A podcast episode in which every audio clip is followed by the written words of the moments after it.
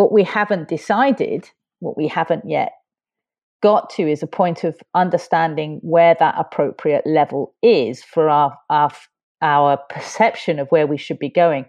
But a lot of the ills that deer are responsible for or are perceived to be responsible for aren't necessarily their responsibility. They're not producing the habitats that are perceived to be degraded. A lot of the damage that those habitats demonstrate today was done by sheep in the preceding 150 years. Welcome. This is the Into the Wilderness podcast, and I am your host, Byron Pace. This podcast is coming to you two days late on the 5th of May 2021, so I am so very sorry.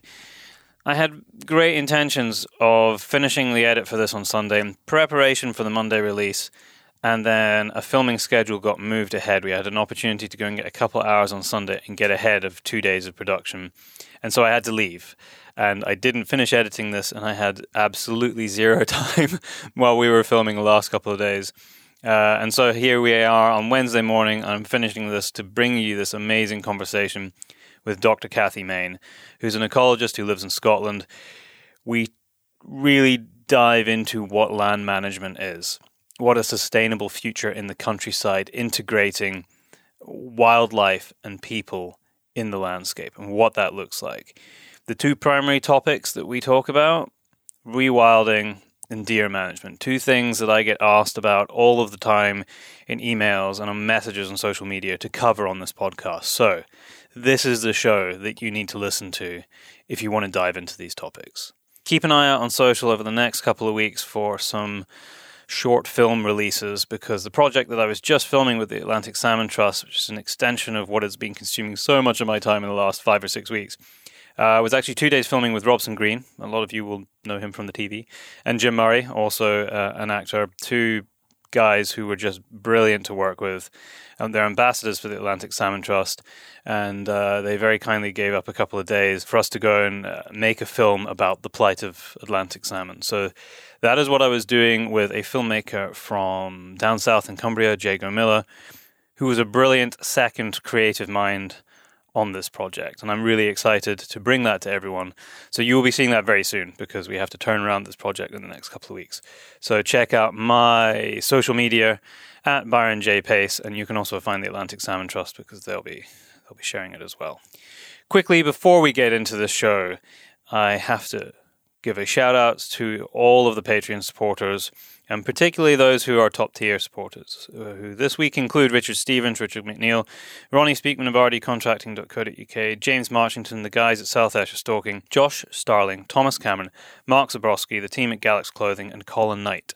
So thank you very much for your support and everyone else who supports on the other tiers. It makes a huge difference to being able to put these shows out. And I do apologize once again for bringing you this show out late. Now, four weeks ago, we ran a competition in collaboration with Tecovas Boots to give you a pair of Tecovas Stocktons. And this is this is the day. This is the day you're going to find out who won. So I randomly went through all of the social media posts that I was tagged in on Instagram and Facebook. I had a couple of emails as well, who people who didn't use social, and I randomly selected Lewis Stevens. So, congratulations, Lewis Stevens. You are the winner of a pair of Tecovas boots. So, reach out to me, info at paceproductionsuk.com. I will get your details and we'll get those boots out to you. And then maybe you can send a picture of us with your boots on in your natural environment. That would be pretty cool. The last thing to mention is the competition that we're running with this show, which is in collaboration with our partners, Modern Huntsman. As many of you will know, I'm the conservation editor as well for that publication, and we are right in the cauldron of production for Volume 7 right now. It is all kicking off. Uh, the next couple of weeks are going to be kind of crazy. There's some amazing stories to be told. If you want to buy Volumes 1 to 6, which are already out, then go over to modernhuntsman.com and you can do that, or you can subscribe to future volumes as well. Uh, but we're going to give you the chance to win a copy of Modern Huntsman, and it's going to be super easy. So for this show, for the next two weeks, so in two weeks' time, I will announce the winner. I will randomly pick somebody who has uh, given a review on one of the the podcast apps that you listen to the show on, go and give this show a review, and I will pick the best one. And I will read it out on the show in two weeks' time, and you will be the winner of a volume of Modern Huntsman. That's all for me for now. Enjoy this in depth conversation with Dr. Kathy Main. I am about to dive back into the next two weeks of solid editing. I will see you on the other side. Kathy, welcome to the Into the Wilderness podcast. What part of the world are you speaking to me from today? Your home country, I think. So this is this is where I stay here in the west of Scotland. I live near Fort William. Um, funnily enough, it's not where I was born and brought up. I, I come originally from South London, um, but I've been here since 1988. So in the Highlands, that is. So uh, definitely where I call home. Uh, where so, so I, you, you're a naturalized Scot in a way. I'm an adopted Scot. Yes, absolutely. I came up here on holiday with my parents when I was nine. And I went home from that summer holiday saying that that was where I was going to live. And you made it happen. I did. so uh, tell me a little bit about. I mean, I'm, I can't, I can't wait to get into the conversation today because uh, I, I, was aware of some some work that you'd done before, and your, your name had come up in conversations I had had, particularly around deer, which is going to be a big focus of our conversation today. And then I saw you in a documentary. A documentary you were interviewed uh, called "The Cull." Uh, which was. Uh, given that it was made by two guys in London who didn't really know anything about what was happening up here in this kind of rural landscape and deer, I was amazed how well it, w- it was put together and, and, the breadth of people that they, they spoke to. Um, so if you haven't seen it, for people who are listening, I'm not sure exactly where it's available now, but if you Google the cull, uh, you'll find it somewhere and, you, and you'll be able to watch it. But what is your background leading up to the conversation that we're about to have? On on deer and, and rewilding and the landscape and how humans interact in it, particularly in Scotland. What was your background leading up to that? You're an ecologist, are you? I'm an ecologist now, but I definitely didn't start off that way. Uh, so I was I was brought up in South London. Uh, my parents worked extremely hard to pay for a good education for myself and my brother. Um, we we both went to good universities, um, and we both got degrees in geography. Um, geography was my passion, and I was lucky enough to be taught by people who were at the forefront of climate change research at the time. This is in the mid 80s, and also human impact on the environment. So, one of the formative people was Professor Andrew Goudie, who um, wrote a series of books, one of which was titled um, Man's Impact on the Environment, I think. So it was very much about, you know, at that time, desertification in the sub Saharan countries um, and the impact that climate was having, but, as, uh, uh, but also how humans were beginning to really quite significantly modify their environments. Um, I left university and came to Scotland to fulfill that dream and had no, had no job. and then I started an environmental management MSc at Stirling, which then transformed itself into a PhD. And I wanted to look at climate change and its impact on um, vegetation on the highest bits of mountains in, in deep snow beds. Um, so I did a six and a half years, I think it took me far too long to, you know, finish this mammoth piece of work. and I was supporting myself doing bits of outdoor ed and working in climbing shops. Um, was very interested in mountaineering. And I, would started very early on when um, habitat impact assessment work was first really kind of being developed in the um, early to mid 90s. Um, start- it's, it's, pretty common now. Like uh, most people will have heard of habitat impact assessments, uh, but back then we weren't really considering it, were we? No, and the the seminal piece of work for Scotland uh, or for the Scottish Highlands was was written in 1998 by Angus MacDonald and and co. But in the lead up to that, um, there were a number of different kind of experimental bits of work to look at, you know, things like plot size and also to target different habitats and, and, and, what plot size was appropriate for different habitats and, and so on. So, and this was also at the time when um, our Natura suite was beginning to start to be developed or talked about. I mean, that actually kind of came into being in, in sort of 2000, 2001. But um, sorry, sorry, what is that specifically, so that people so understand? The, um, before Natura, we had triple SI, sites of special scientific interest, um, which is the primary uh, designation for protection for nature conservation in the UK. And that's supported by the Wildlife and Countryside Act in 1981. Um, and then the birds and habitats directives from Europe were then translated into UK law. And the areas that were protected under those bits of legislation, uh, under those directives, uh, became our Natura suite. So that's special areas of conservation, which are habitats based, special protection areas, which are birds based, and uh, Ramsar sites, which are, are significant wetlands. So that's a second tier of conservation, which Mm, sort of integrates with the triple SI suite. It, it, it, they're more or less contiguous, but not completely. And it's not. Um, it's a different perspective than the triple SI suite. So there's a little bit of tension in there, but certainly the requirement for the Natura designations as part of our commitments as being in the EU meant that we were doing some quite significant work looking at how habitats, particularly, which is where my interest is, um, are impacted um, by humans, but also by other significant um, events, and that includes large herbivores, specifically deer. So I was beginning to get involved in that, and you know, looking to go into ecology full time. And very, very tragically, um, the girl I was going to be working for, I think, rather than with, um, died. And I was completely devastated by that. Um, and I, I completely about turned and, and went mm. back to outdoor education for, oh, the best part of 10 years.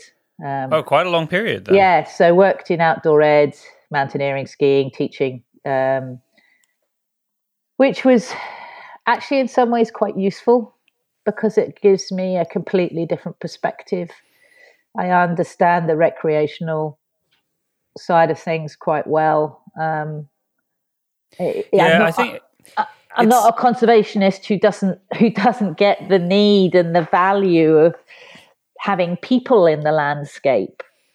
Yeah, it's an interesting one that I, have actually been having this discussion uh, quite a lot recently, which is this uh, not that there's only two views of conservation that there's multiple views of conservation but at the at the extreme kind of polar end if you look at to the, the sort of history of conservation you had this uh, very much protectionist view which stemmed from John Muir and, and the forefathers who came before him and then um, Gifford Pinchot and, and Aldo Leopold which was much more about embracing people in the landscape and working out how conservation could be successful in a, in a landscape that we also participate in rather than keep people out of.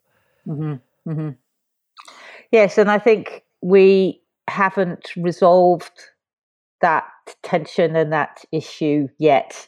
And I think the need for a resolution is becoming more and more pressing uh, because I do feel that people, uh, particularly British people, um, are more and more divorced or cut off from nature. I mean, it's one of the uh, sad but true, one of the benefits of the pandemic has been that people have perhaps started to better understand their inherent need for green spaces and the ability to be outside and how restorative that is uh, as their lives have been more restricted.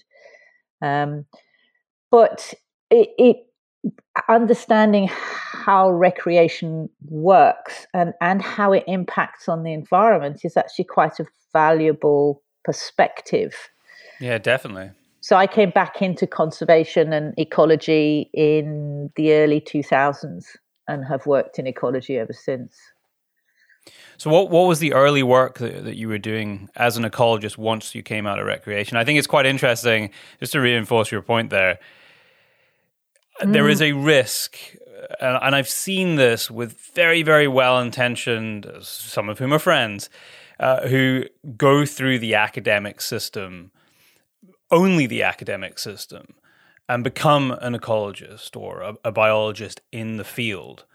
And there is very much this uh, divorce of people as only a movement for bad in a landscape.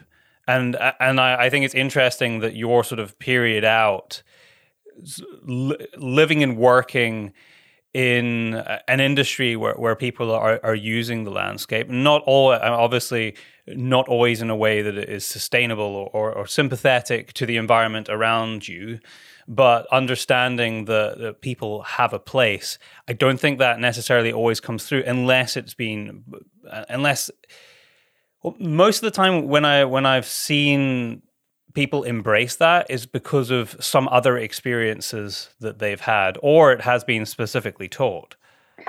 So I suppose my position would be that without the support and involvement of the general public, the wider public, conservation is dead in the water.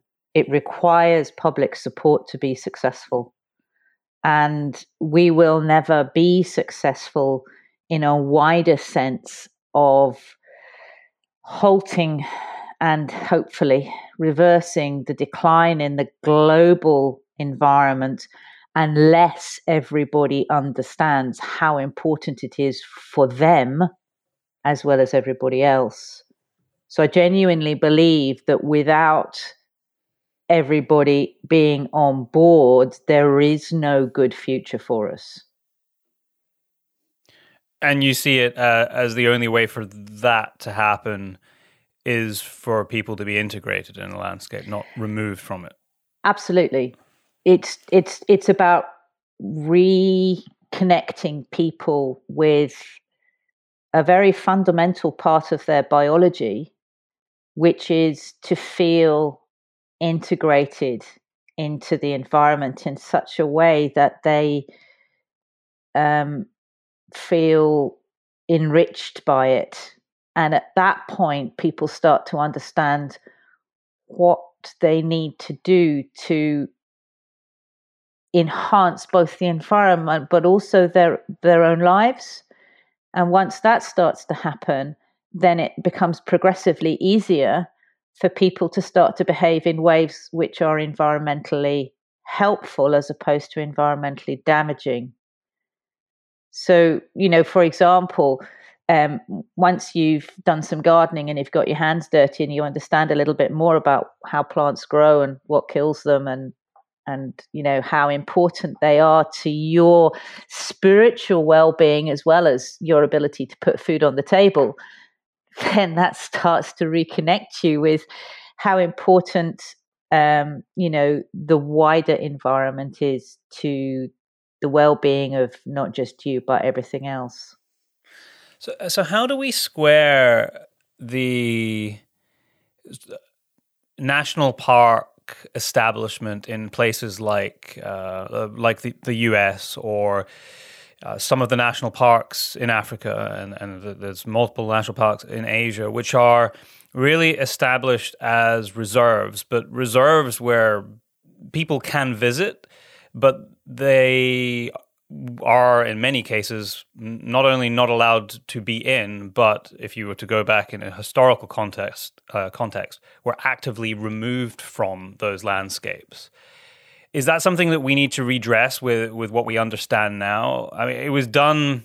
I was going to say it was done with the best of intentions at the time, but I think there was probably some, uh, particularly if you're looking at North America, there was sort of a barrage of deep-seated racism, particularly with indigenous people there, which removed people from landscape. So that's an an element of it. But in terms of uh, nature and the preservation of wildlife, and trying to correct a lot of the uh, degradation that had happened through through market hunting or over harvesting and over extraction. That was why it was set up then was to try and restore and protect nature.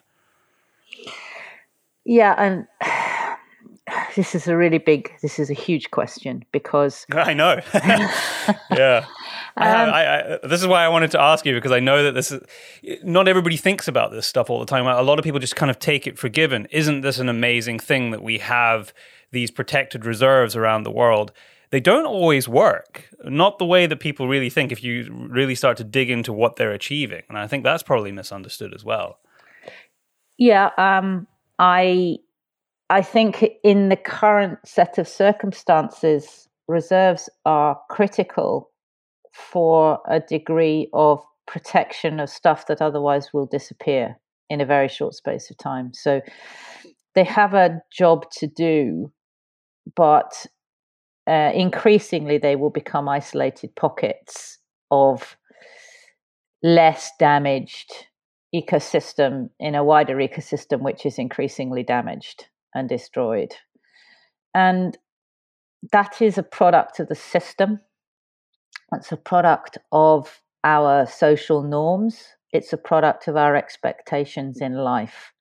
And that's not just um, those of us who are lucky enough to have been born into a much more um, well to do, higher standard of living part of the world, but you know, the aspirations of everybody else on the planet to have the standard of living that I have.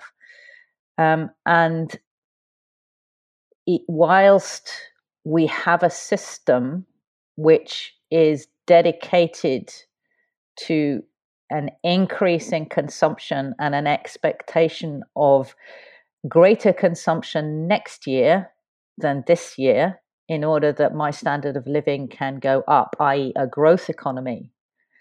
Whilst we have a growth economy, the protected areas have a finite life and that time frame is only a little bit longer than everywhere else. So, you know, looking at um, the acceleration in the rate of deforestation in the Amazon, which, from a carbon perspective, is the worst possible thing we could be doing, is driven by consumption.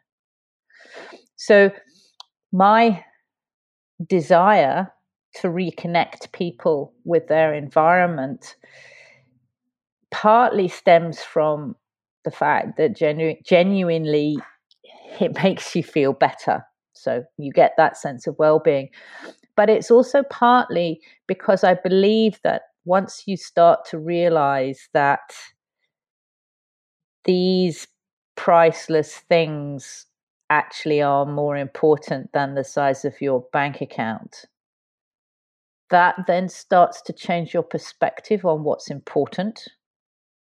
And then we have the opportunity to adjust people's perspective to one which is about bringing nature into all parts of our lives, rewilding us. We are the ones that need to be rewilded. We don't need to rewild the rest of the planet, the rest of the environment. We are the ones that require that um, process. And whilst we're just focusing on on protecting the environment for our from our own predations, which is exactly what that is, it's all the wrong way around. We actually need to turn that on its head. And we will only do that when we recognize the fact that a perpetual growth economy in a finite world is uh, a death sentence for us and for everything else. It's a it's a really crucial point that, and I, it's something I've been thinking about a lot uh, recently, uh, mainly because of um, some different things that I've been uh, looking at and writing about and studying. And it, there are some examples of where that, or there are discussions of how to correct that, and that is to integrate the actual the, the, the value of natural capital of natural assets within our measure of what wealth is, which is a, a, a human construct in, in, in, itself, and it is whatever we want to define it to be. And there are there are multiple measures of of, of what wealth and growth is.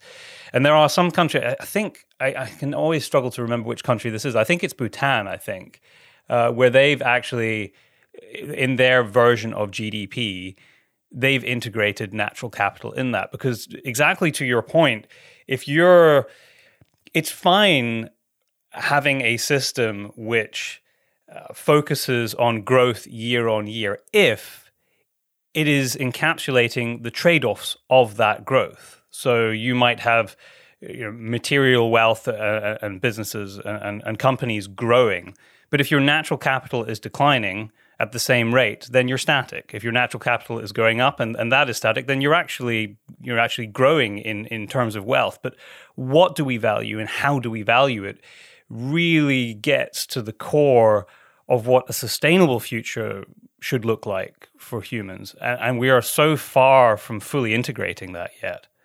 Yes, I agree. Um, I, would like to think that um, the system that we currently have might be able to solve these problems. And and and yes you're right you know the idea of a you know national well-being that doesn't look at um can you know standards or uh, normal standards of, of of wealth but a wealth measure that encapsulates lots of other things. Yeah how much green space can you access? How many how much biodiversity is there in your in your local area? Um, blah blah blah I I suppose I'm I'm just a little bit cynical because I I I actually think that in those places where um, people are most living most in tune with their environment, um, they are generally people who are um, well connected with nature and they don't anticipate a higher standard of living, they are very content to go on living the way that their ancestors lived. And they value those things which are not material. So, you know, I can't imagine that um, indigenous peoples are really that bothered about, you know, how big their flat screen TV is. Mostly they tend to be much more focused on the precious parts of their natural heritage on which they have depended in the past. Um, and and I and they they know that losing those things leaves them much poorer than you know the poverty of not having a bigger flat screen television. I mean, does that make sense? Yeah, no, I I, I mean I, I agree with you, and I, I think that a lot of the a lot, a lot of the stresses and impacts that we are seeing around the world, particularly the, the, the, parts of the world that we normally focus on when we're having these discussions, are those of highest biodiversity value because those are the ones that we've seen declining most rapidly. But if we look at the reasons why they are declining, it is because of externalities exported from the richest parts of the world because of our overconsumption. And you can see that in the, the footprint network if you if you to, to look at our um, biocapacity and, and the deficit that most countries have. And we have to extract from other parts of the world in order to to feed our, our thirst for progress. Um, how how you tackle that i i don't really know. I I've thought about it a lot, and we've seen what has happened in uh, you know over the last year when everything has pretty much ground to a halt and everyone's asking the question how do i how do i make a living when things slow down? So how how do we is it possible to maintain the standards of living? Obviously standards of living around the world are a vast spectrum from the most opulent to the very poorest people in the world. Um, can we maintain a standard of living for people who already have a good standard of living and raise the standard of living for people who are below the poverty line and do that in a sustainable manner where we're considering this sort of uh, problem with with perpetually the the need to, to to grow and and extract and consume? Yeah um tricky one that. Um I suspect that. Um, I mean, is there too many people? I mean, I, this gets brought up a lot, and I, I don't know whether it's. Uh, I almost feel like it, it's kind of a lazy excuse for saying why we have problems. But does that get to it? with with the current with the current system, yes, we definitely have too many people. Mm. Um, if if everybody on the planet, I mean, let's face it, I you know do not have a particularly wealthy lifestyle in comparison with the rest of the people in the UK, but you know it's it's more than adequate. It's perfectly adequate. If everybody in the planet was entitled to aspire to have uh, access to the resources that fuel my lifestyle, then we're screwed. Um, there, there is no, there is no way that the planet can find enough resources, and no way that our technology, I think, can become fancy enough to solve that problem. So, uh, uh whilst understanding and acknowledging the fact that education and improvement is one of the ways of modifying population growth, um, I don't see at the moment the trend is for a greater um, range of wealth um, from the poorest to the richest. That gap seems to be getting bigger and bigger. It would be a good thing if we could at least try to reduce that. Um, and that means trying to modify the super wealthy, trying to modify how that group of people choose to spend their time and and use their wealth. Um, but I, again, it's part of the system that we live under. I I, I support a family in Nepal. Um, I have done for over twenty years, and there are many things about their lifestyle which actually I'm quite jealous of because they have a connection and quality in their life which I struggle to find.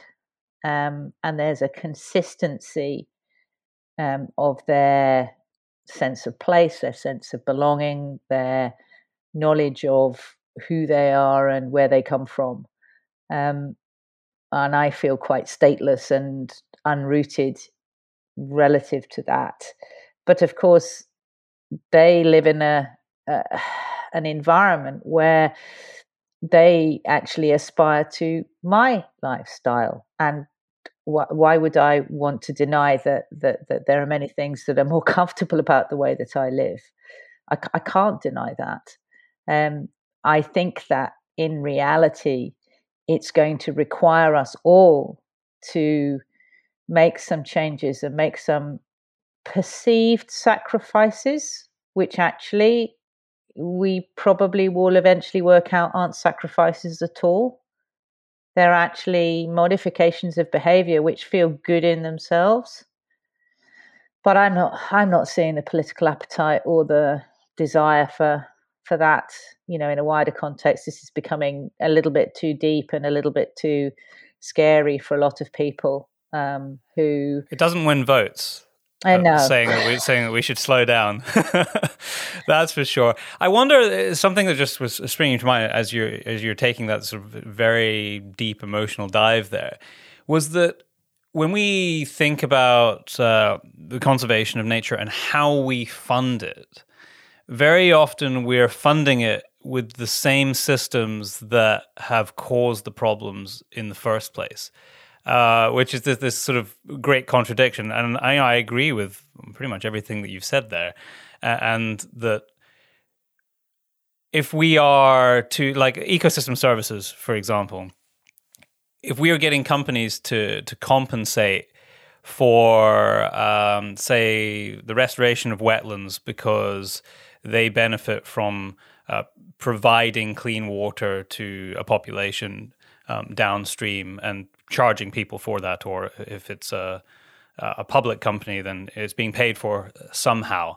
And so it's in their interest because of the higher costs of having degraded wetlands and all the extra filtration and treatment that they would have to uh, embark upon if the wetlands are, are degraded to invest in those wetlands to um, embrace the the natural system which gives us clean water.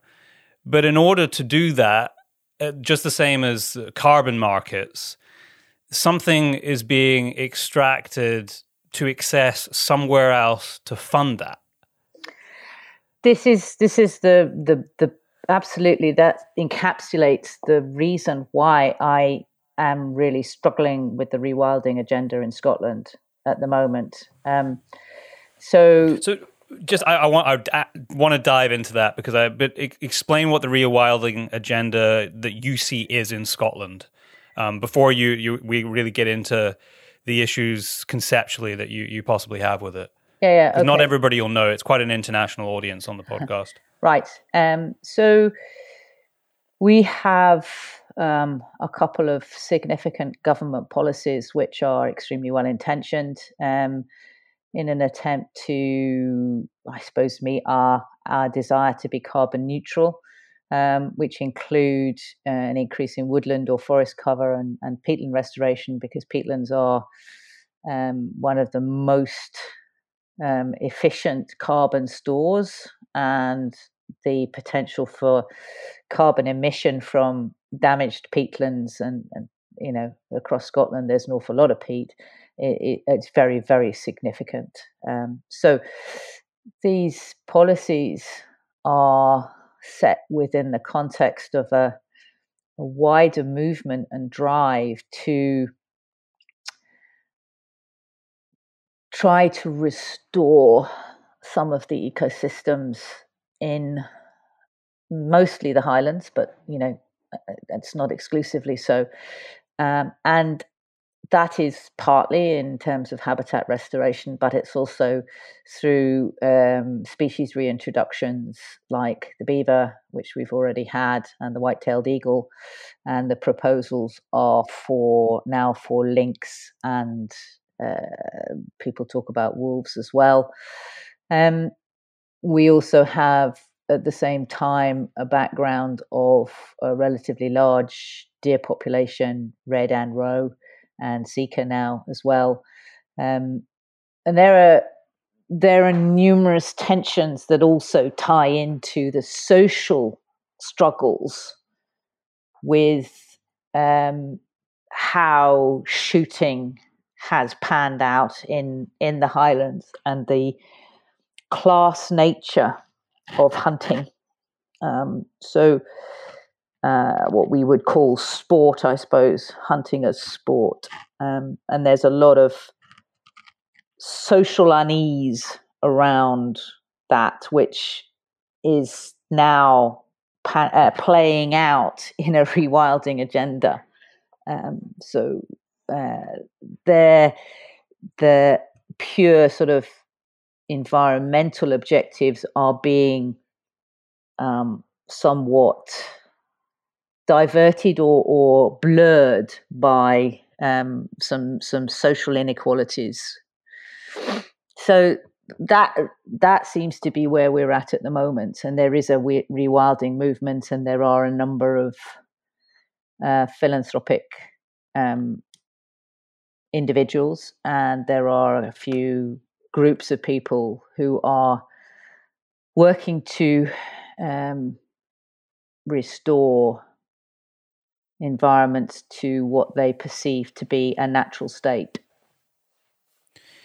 On the face of it, uh, that that statement is one that you would think most people would kind of get behind. Do we want to restore uh, degradation of environments that have been you know negatively impacted by various different human endeavors over the last couple of hundred years?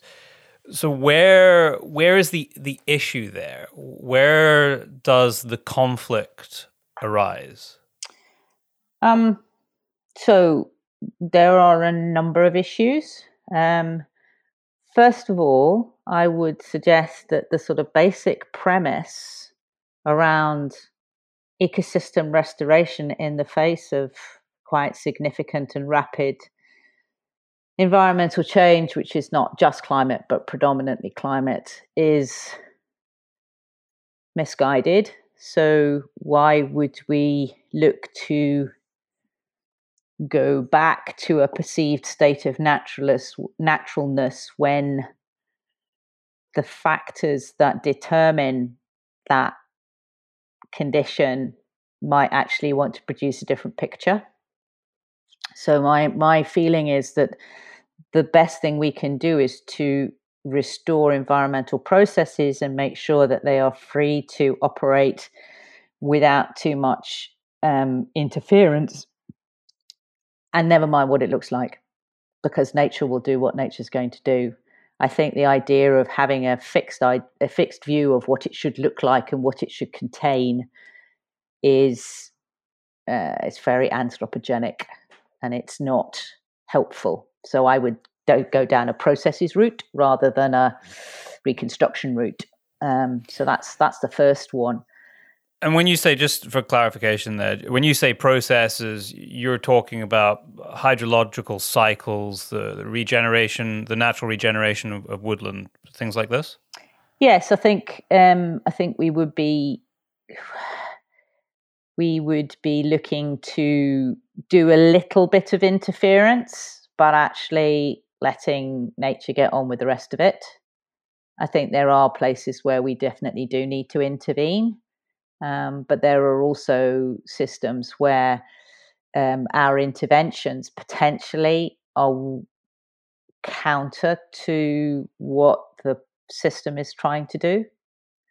Um, uh, because our, our view, our vision of what we should have is um, not as well informed as we would like to think it is. It's historic. Our view is historic. We're hindcasting. We can't forecast.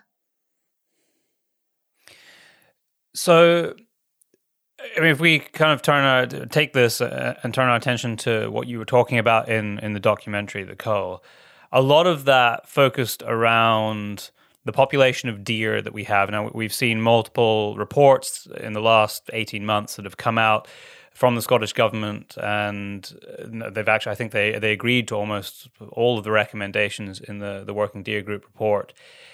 We are going to see a push now to drastically reduce deer populations in Scotland is that something in your view that's necessary? Uh, how how is that g- going to happen? What is the main drivers behind this? What are they trying to achieve by it, and what are the implications of doing this?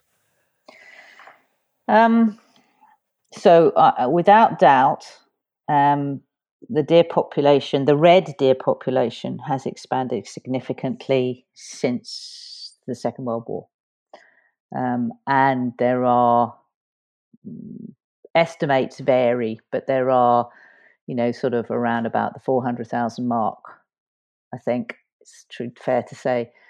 Um, and that distribution, the distribution of that number is not um, even.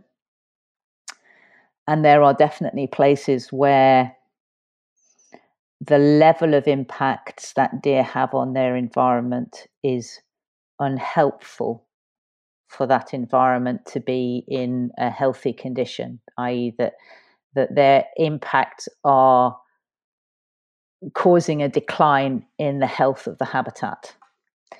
Deer, all herbivores have an impact.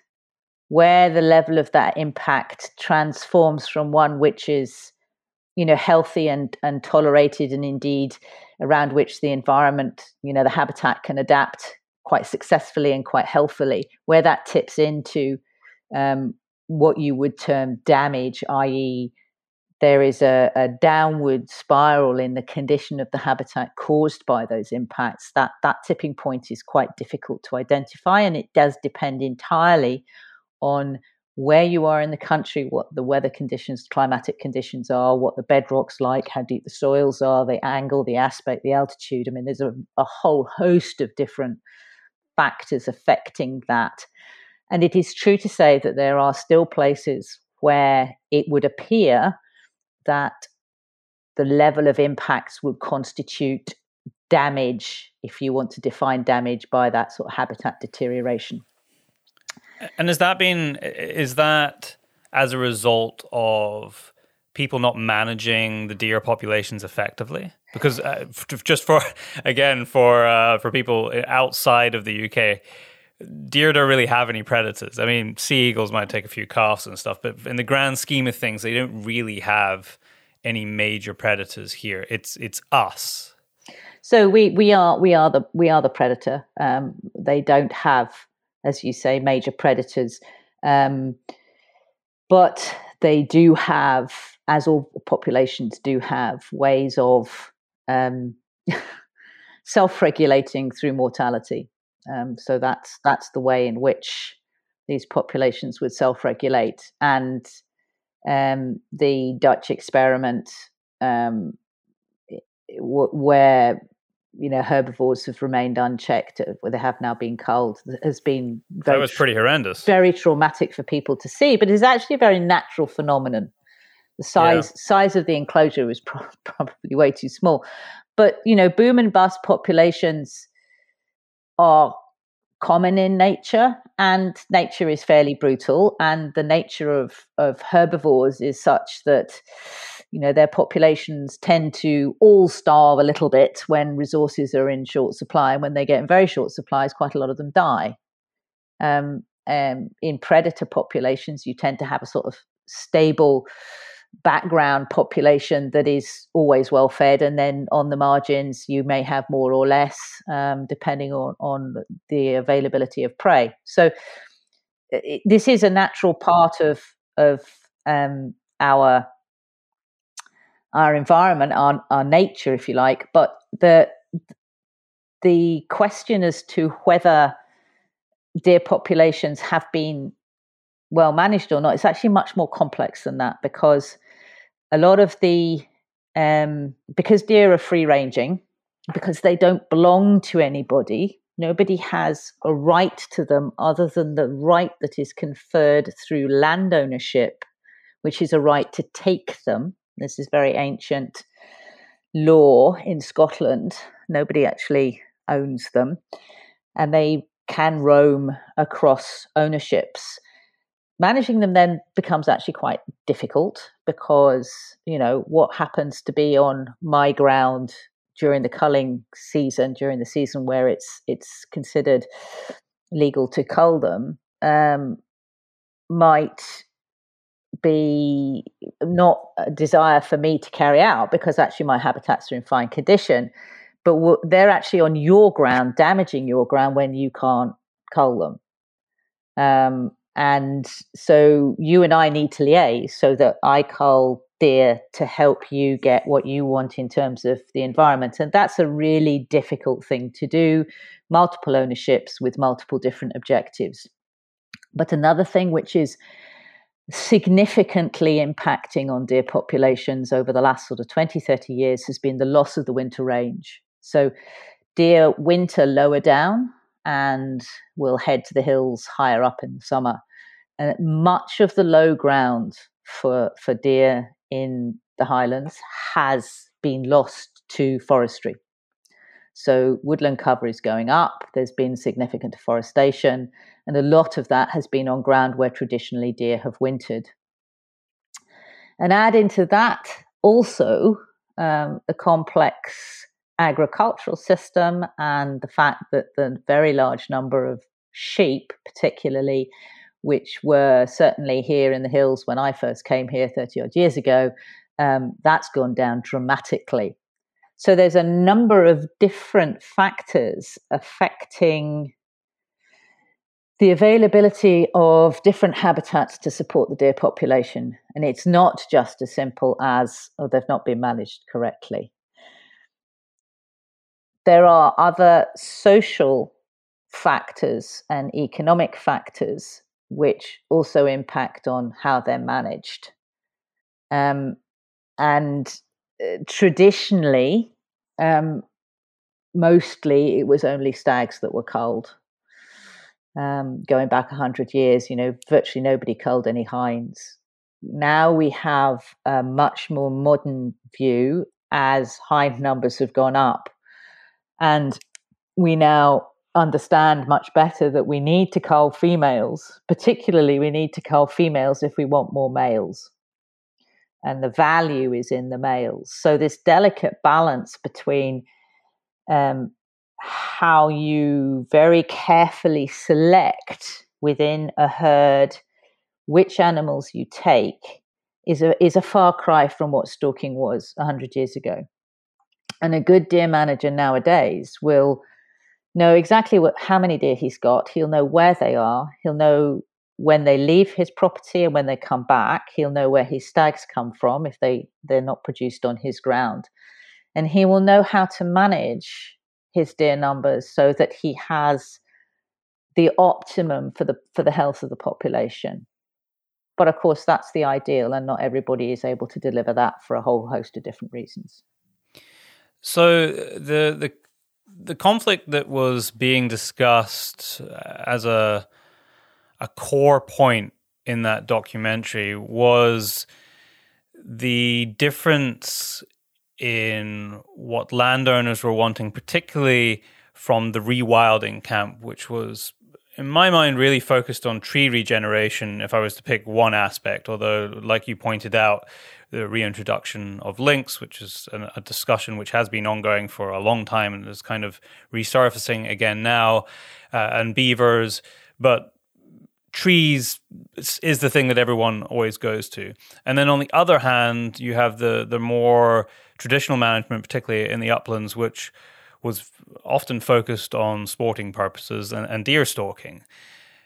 Where people want to regenerate trees, they want to see in, in, some cases almost no deer if you were to look at the, the densities that they want, which conflicts and there aren't fences around a lot of these places. Uh, would that be fair to say? Is that does that get to the sort of the crux of where some of these conflicts arise in the rewilding debate when it comes to deer populations here?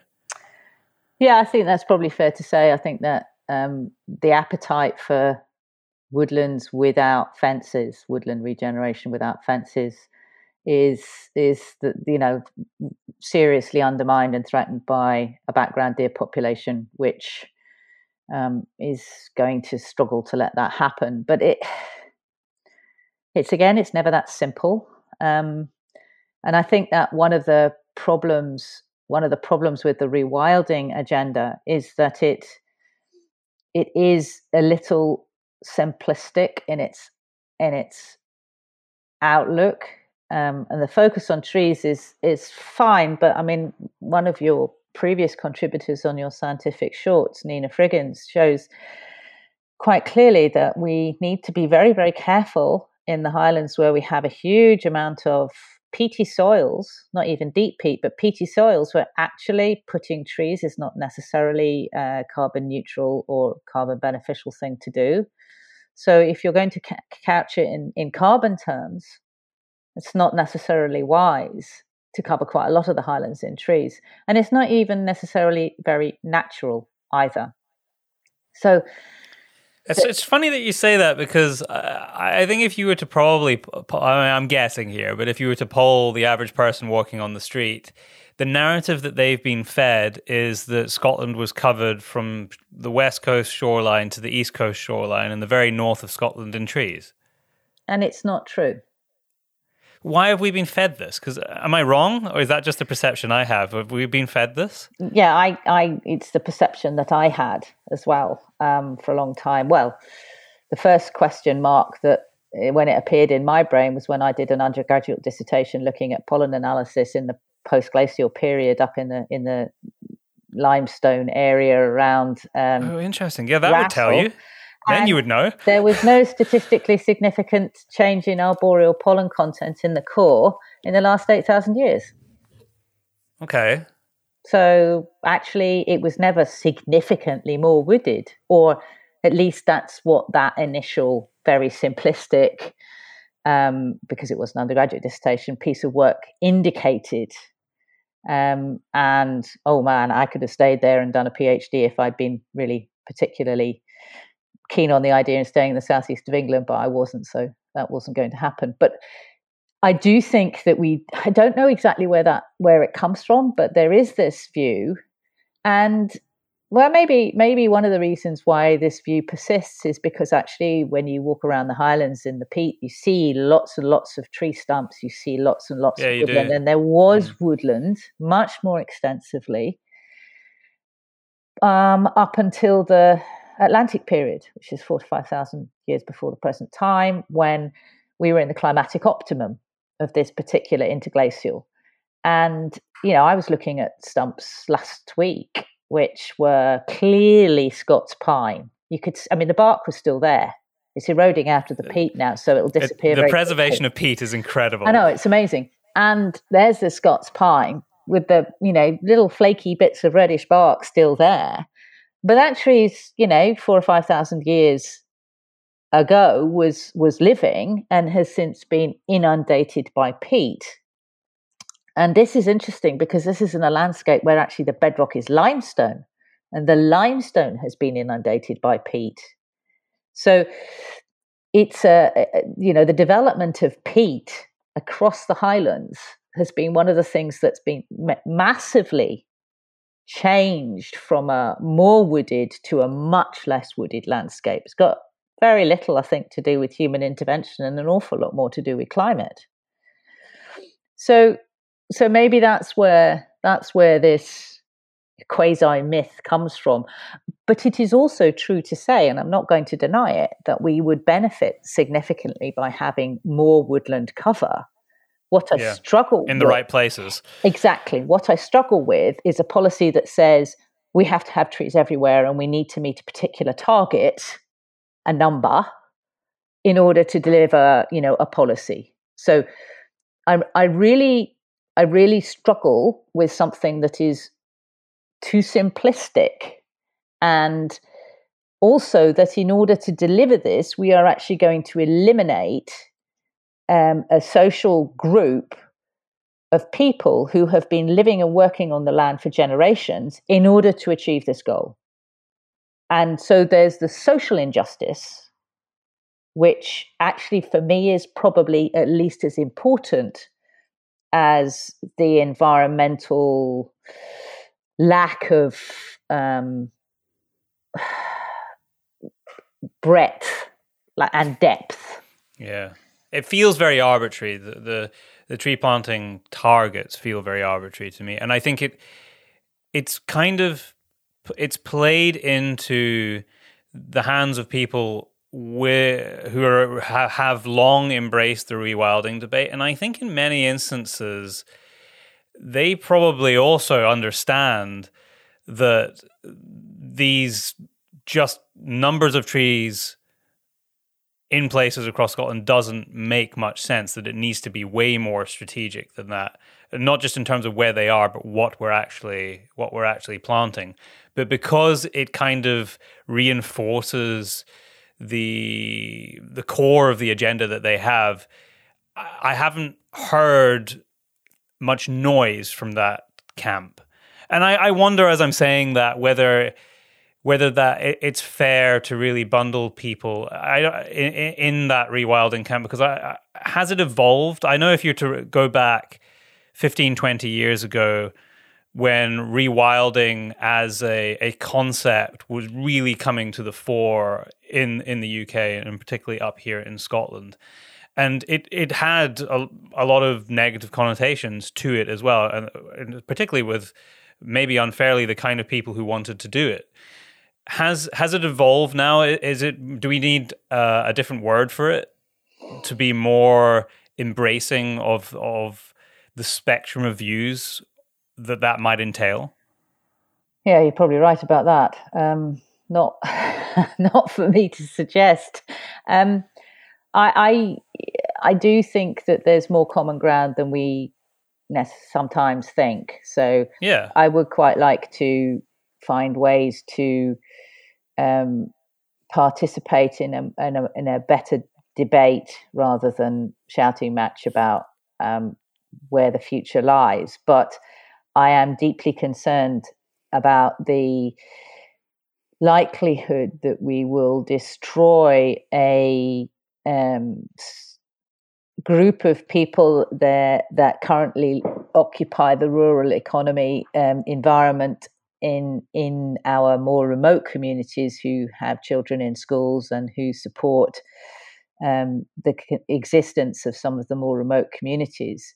We will destroy that believing that deer are the problem, we will destroy everything about their way of life. And they have far more right to be there than we do because they've been there on the land for generations. And we haven't got anything sensible to replace it with in order to keep them there. So that loss will be felt in rural communities. And we also risk at the end of the day getting to a point when we suddenly realize that actually we've got rid of all the deer and that wasn't the problem. we've, yeah. we've broken the system, we've destroyed the system, and now we need it back, but it's too late it's very difficult to bring things back, uh, uh, which which plays exactly into the. You know, we, we know this, and, and I think that's one thing we would all agree with across the spectrum of what kind of conservation you believe in is that bringing things back once you've lost them is is, is very difficult. It takes a lot of time, mm-hmm. takes a lot of energy, and sometimes at that point the landscape has changed so much that it might not really be possible. And I think that's one of the things with the the rewilding conversation. I'm not sure whether the landscape has shifted so much for some species that they want to bring back that it's just not viable to do anymore. And I, you know, I in some ways I'm a rewilder at heart. I love immersing myself in wild places where I feel like I'm reconnecting myself with the way I would, in many respects, rather be living, where there are, you know, when I where I'm aware of of less people, and that's why I spend so much time in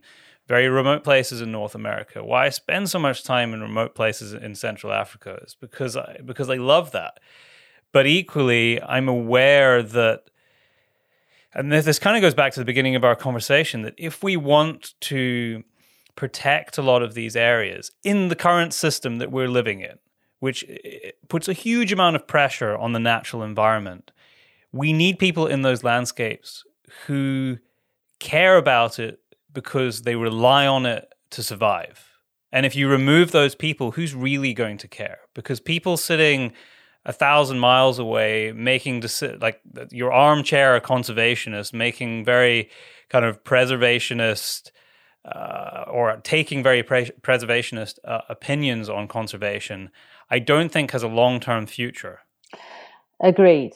I agree with all of that because um, the the what's happened in Africa in a in a much bigger way is is you know in, a smaller way is demonstrated in Scotland.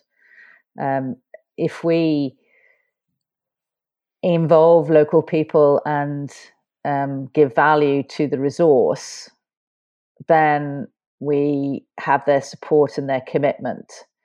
If we um, take them out of the equation, then um, there is very little future for conservation because uh, they will find other ways to make a living that is detrimental because we forced them to what I see happening here in the future is um, a loss of. Well, at the moment, we've got woodland expanding, which is great, and most of it's behind fences, and that's you know that's fine. So we don't have a huge issue. But 20, 30 years down the line, when we have significantly more woodland cover, and those fences are no longer tight or have been removed, we will have an explosion in the population of woodland deer, which will be which are going to be very difficult to manage. which is going to be roe and sika, and yeah. to a certain extent red, and an explosion, a further explosion in feral pigs, which is the next big problem, which yeah. we haven't managed efficiently and is now out of hand, and the model that we will have going forwards for the management of those deer has nothing to do with deer welfare. It will be a contractor based system where you see it, you shoot it. And that is the opposite end of the spectrum in, in welfare terms from where we are with the old system. The man spending a lot of time spying his deer with his binoculars, working out which animals need to be culled who knows them sufficiently well because he can see them that he will he will know how to manage it up or manage it down which groups to take you know how to do it. All of the, the detail in that we will have lost all of that and we will end up with a contractor based system where you just you just shoot them. You just shoot them and cart them off to the game dealer and nobody because cares. because they're they're a problem they're a problem in or they're viewed as a problem in the landscape.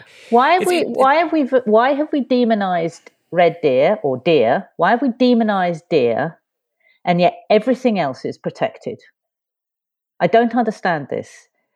Everything everything in excessive numbers is a problem but everything is a part of the natural landscape and needs to be supported needs to be nurtured in an appropriate way what we haven't decided, what we haven't yet got to, is a point of understanding where that appropriate level is for our, our, our perception of where we should be going. But a lot of the ills that deer are responsible for or are perceived to be responsible for aren't necessarily their responsibility. They're not producing the habitats that are perceived to be degraded a lot of the damage that those habitats demonstrate today was done by sheep in the preceding 150 years. Some of which was funded by government. Most of which was funded by government. Yeah. yeah. The, see, the other contradiction that I that I see here, which I, I struggle to understand, uh, although I, I am, I mean, I really uh, put it down to politics more than anything else and public perception, is that the future that we're looking at right now, with with the deer reports that have come out and the the the the Scottish government embracing most of those recommendations, uh, which I did a separate podcast uh, a little while ago um, before they had been accepted, talking about what some of those recommendations will be, is that in one hand there is this. Dislike from, uh, I would say, a majority of of the, the public, most of whom live in urban centres, but particularly from uh, the Scottish government for people who partake in these kind of activities centered around what is in in Scotland a lot of private estates managing deer populations. And I think a lot of that has to do with um, historic ties to to land ownership and a perception of the type of people who are doing these hunting activities. But in the same breath we're saying actually, we want someone, whoever it might be, to go in half the population of deer out there, undertaking the same activity that is they find kind of disgusting and don't want to see it on the landscape anymore, but in to your point, a a manner that really has nothing to do with the welfare of the species that they're talking about. Yes, and this is an, an hypocrisy which is um, extraordinary, really. And we, we, again, not really addressed, not really talked about.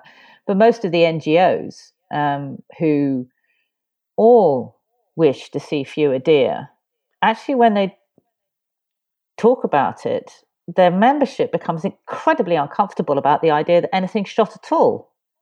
I've had mm-hmm. pe- I've had people say to me, you know, can you not can you not dart them and relocate them somewhere else? Why do we have to uh. shoot them? And I, I, I, I am gobsmacked that people can be so divorced from nature as to think that that is anything other than a completely anthropogenic construct.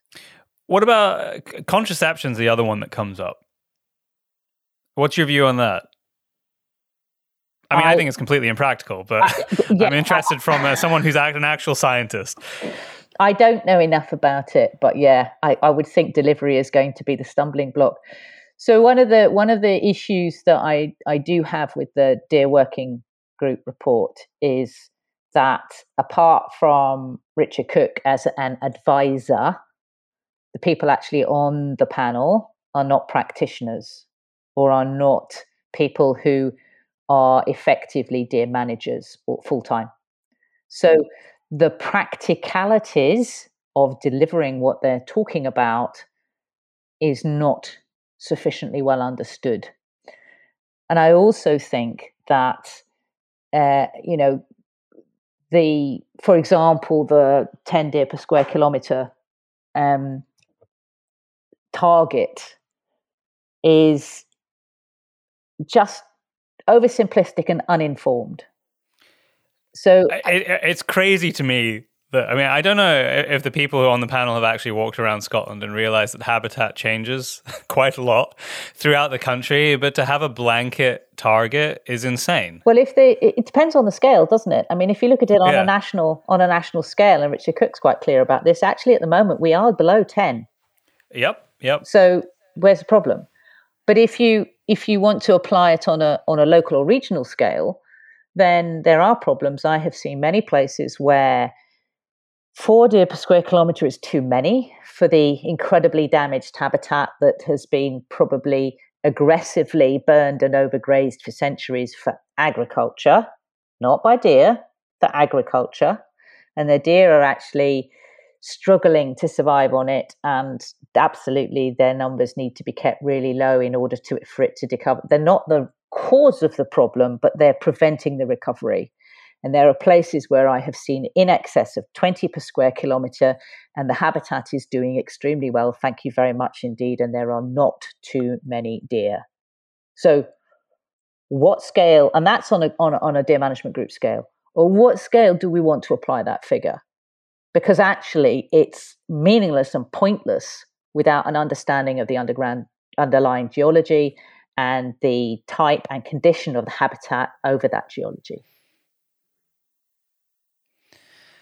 Yeah, I, I don't I don't know what the solution is to to this other than you raise an incredibly important point, which I think is repeated in so many of these higher level management decisions, which is the people on the ground who live and breathe it are not integrated into these discussions. And we can talk about that here in rural Scotland with regard to deer, or we can talk about that uh, on the continent of Africa and making broad sweeping decisions from the Western world on how conservation should be implemented there without actually having discussion with the people who live with wildlife. And in my mind, yes, you might end up with short term gains. But if you're in this for the thousand year project or the 2000 year project, this only works if you don't disenfranchise the people who live there. And I, am amazed that with the history that we have access to and how we have already screwed up the landscape, and, um, and some of that is by removing people, that we don't understand this yet. And this divisive approach in conservation feels in so many cases unnecessary because really, if you boil it down to its most basic functionality, we kind of all want the same thing. We want a landscape that we can live sustainably in for many, many generations in the future and enjoy the the wildlife that exists now and tomorrow is in a better state than it was yesterday. Yeah. That's kind of what we all want. Yeah, and we want to be able to we want to be able to be confident that we're living sustainable lives in in a, a sense that it's you know globally sustainable rather than just you know well this patch is fine so why do we worry yeah. about what's happening elsewhere on the planet? Uh, so much so much of this is makes no sense if you look at it globally. This is what's happening here is just a, a privilege of wealth. It's it's got nothing to do with global sustainability. Global sustainability would drive us to produce our own food, would, would, would be to do as much as we possibly can locally to make the land productive. Whilst, Maybe eat more venison. Yeah, absolutely. Whilst integrating, yeah. whilst integrating rewilding into those processes and allowing people to enjoy that. But we're we're determined, we're determined to to send all of that, all of that product production somewhere else for somebody else to deal with. Whilst we it's incredibly enjoy, irresponsible, actually. Well, it's it's dare I say it's crass. It, it's arrogant and it's crass, and it's it's just completely wrong. Kathy, this has been one of the most uh, in-depth conversations I've had on the topic uh, with anybody, and certainly on the podcast. Uh, I think that there will be people really evaluating in their minds what, particularly if they live in the UK, where the, this conversation has been focused, what they see as the future of how we want to use our landscapes. Uh, and that's kind of the point of this podcast is not necessarily to provide solutions to answers, but make people part of the debate so that they they want to be part of it. And I, I think that you've definitely done that with the, the conversation that I've had with you today. So I, I really thank you for your your time and your insight. Oh, thank you very much indeed for giving a, a, platform in which to air my views. And if I don't expect people to agree with me, but if if it provokes people to start to ask a few more questions of themselves, then that would be a good thing. Kathy, are you um, are you on any social media, or can people read the, some of the work that you're doing? Where can people find you? Um, increasingly, I'm not on social media. Um, I I do have, I suppose, probably my Instagram accounts, um, which is Kathy Main six five, um, is probably the one where I'm most likely to post stuff. But increasingly, I I, I choose not to use social media, partly because I just can't be bothered with the I just can't be bothered with reading what people want to yeah. say. it's also very time consuming. I get it. But you have a website as well? I do. Um, yes, so that's mountainenvironmentservices.com. Well, Kathy, thank you once again. And I hope at some point we, we have the chance to meet in person since we don't live that far apart. Thank you. I would look forward to that very much indeed.